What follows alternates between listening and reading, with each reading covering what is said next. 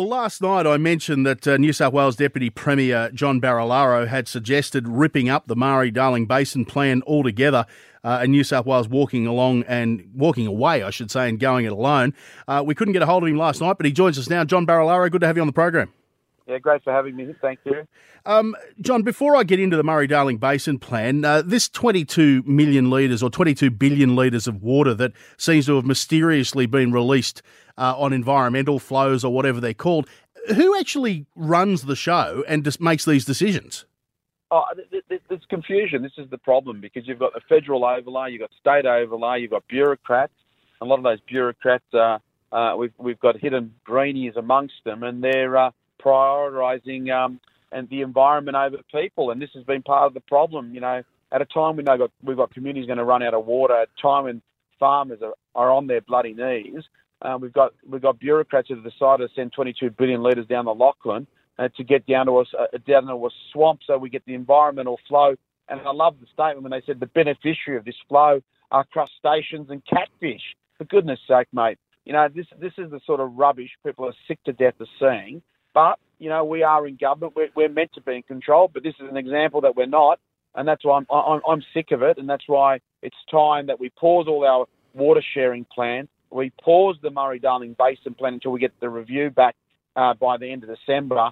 And if, if, if we don't, at the end of that review, if it doesn't look better for Team New South Wales, like I said yesterday, rip the bloody thing up, start again, because I think uh, fundamentally there's flaws in the Murray Darling Basin plan. Well, the, I, I, don't think there's any doubt about that. And obviously, um, if you were to go it alone, you, you, would have very little control over what happens in the Darling River itself. But you've been quoted as saying water's running out in real terms. But in the Murray itself, it's actually not too bad if you manage the water right, is it?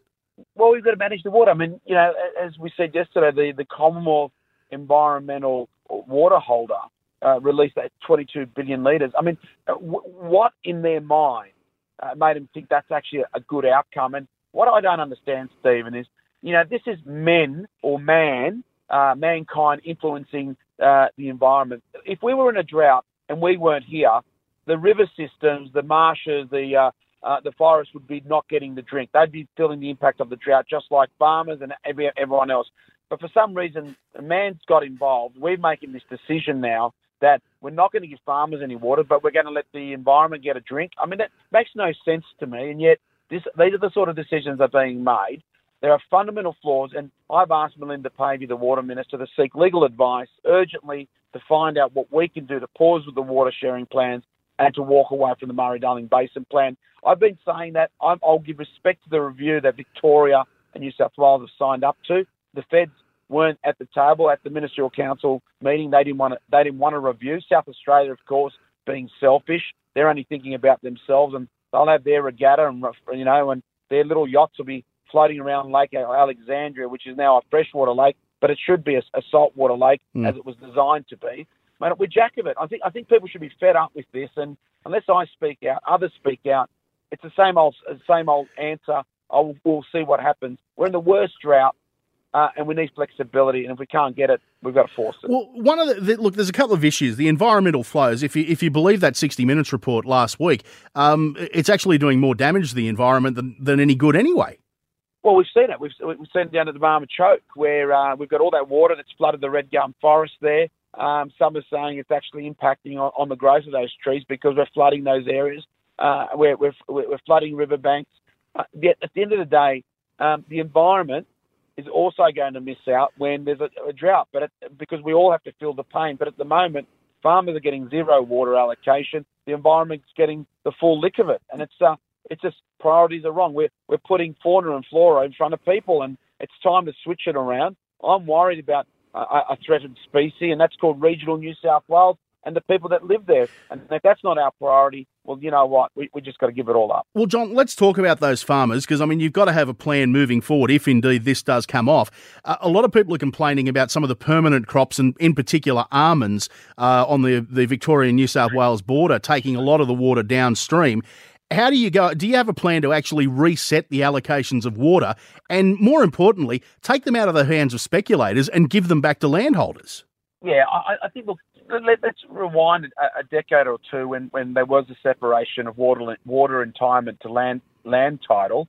Uh, that was something you know a lot of people thought was a good thing. It was empowering farmers to they had this asset which is their water allocation. They may not have needed it every year, and it gave them a chance to trade it. So I think the the principles behind it made sense and it sounded right at the time. But like always, change the rules. Big end of town, corporates get involved, and now we've got big, big end of town that own water licenses, don't own a farm, uh, and they trade it like a commodity. That wasn't, I think, the principles behind uh, the ability to trade water, and that has to be looked at, and that has to be stopped. Um, and I'm not sure if you have to link it back to land, but I think you definitely have to get the big players out because uh, water is so crucial. So that that that that is important. But you know, fundamentally, you know, we, we've got to take better control in allocation.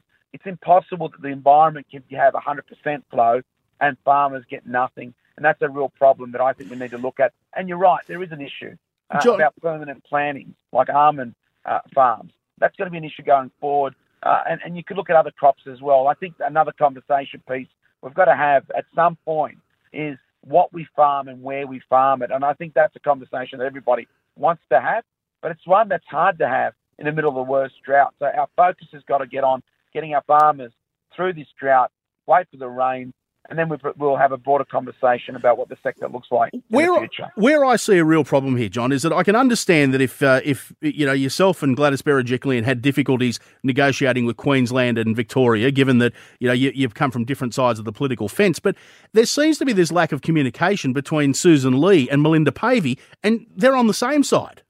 Yeah, mate, that, that, that I think proves one thing, and that proves that the bureaucrats are in charge. And I genuinely believe that. I just don't think sometimes we're told what's happening. Melinda Pavey had indicated she wasn't aware of it.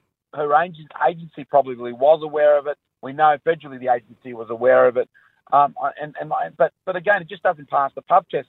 You know, even if you're a public servant who's passionate about the environment, and no one's out there setting themselves up to, to destroy the environment you, you, you must be thinking to yourself, do I let 22 billion litres down the Lachlan at a time when we're hearing towns are going to run out of water mm. and farmers are getting nothing? Should we should we actually test this with the ministers or test this with the government or test this with the public before we do it? No, none of that. No flexibility. They just go down the path and make a decision, and uh, that's the area we've got to fix.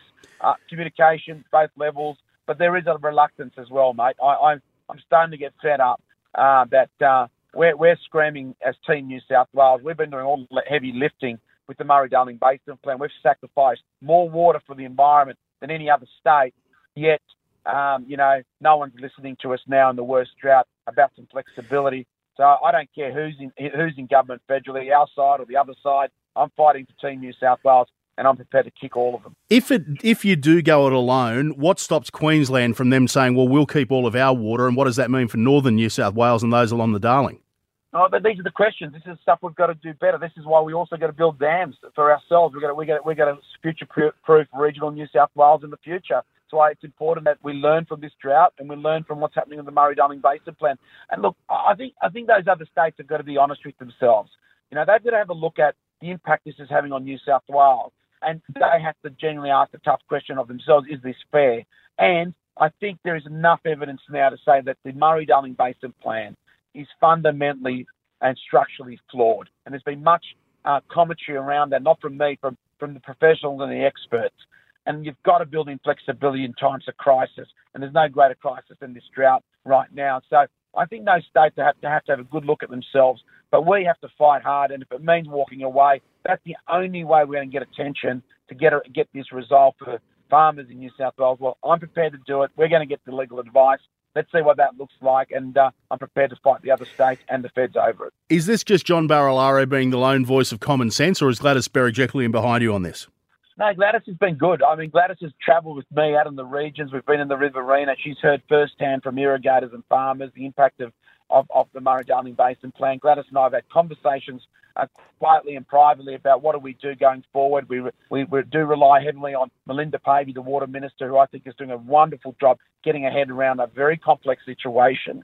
Um, so no, no, this isn't, this isn't just me. That you know, we we are Team New South Wales. We've got to do the right thing for the bush, mate. We need we need a drink at the moment in the bush, and uh, we don't want to see just go to the environment. We need our farmers to get a, a bit of that, a bit of the water, and um, we're prepared to do whatever it takes now, and, and we have to because this is this is tough. We've gone through a very dry winter. We didn't get any of the rainfall. Uh, spring's the same. Summer's looking bloody difficult. And this time next year, if it hasn't rained, God help us, uh, we've got some serious problems for the bush. John Barilaro, good to speak to you this evening. Thanks, mate. Talk soon. That's New South Wales Deputy Premier John Barilaro. What do you think of that? If you're in Queensland or Victoria, how does it make you feel? 132710 is the number.